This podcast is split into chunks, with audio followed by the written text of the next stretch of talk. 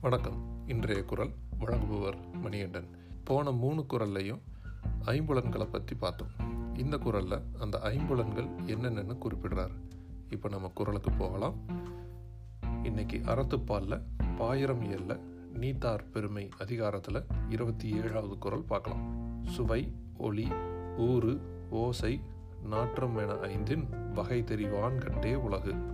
அதாவது சுவை வாய் நம்ம சாப்பிடக்கூடிய உணவு பேசக்கூடிய வார்த்தைகளையும் குறிப்பிடுறாரு. பசி உணர்வை கூட இங்கே ஒரு பொருளாக எடுத்துக்கலாம். ஒளி நாம் பார்க்கக்கூடிய காட்சிகள். ஊறு இது தொடு உணர்ச்சியை குறிக்கும். இதுக்கு உடல்னு கூட ஒரு பொருள் எடுத்துக்கலாம். தியானத்தில் உடலும் மனமும் ஒன்றி இருக்கணும்னு சொல்லுவாங்க. அதனால் இங்கே ஊருங்கிறதுக்கு உடலும் மனமும் சேர்ந்து பொருள் எடுத்துக்கலாம். ஓசை நம்ம கேட்கக்கூடிய வார்த்தைகள் ஒலிகள் மங்கள ஒலிகள்னு வச்சுக்கலாம். மந்திரங்கள் இசை இந்த மாதிரி ஓசைகளை வகைப்படுத்தலாம்.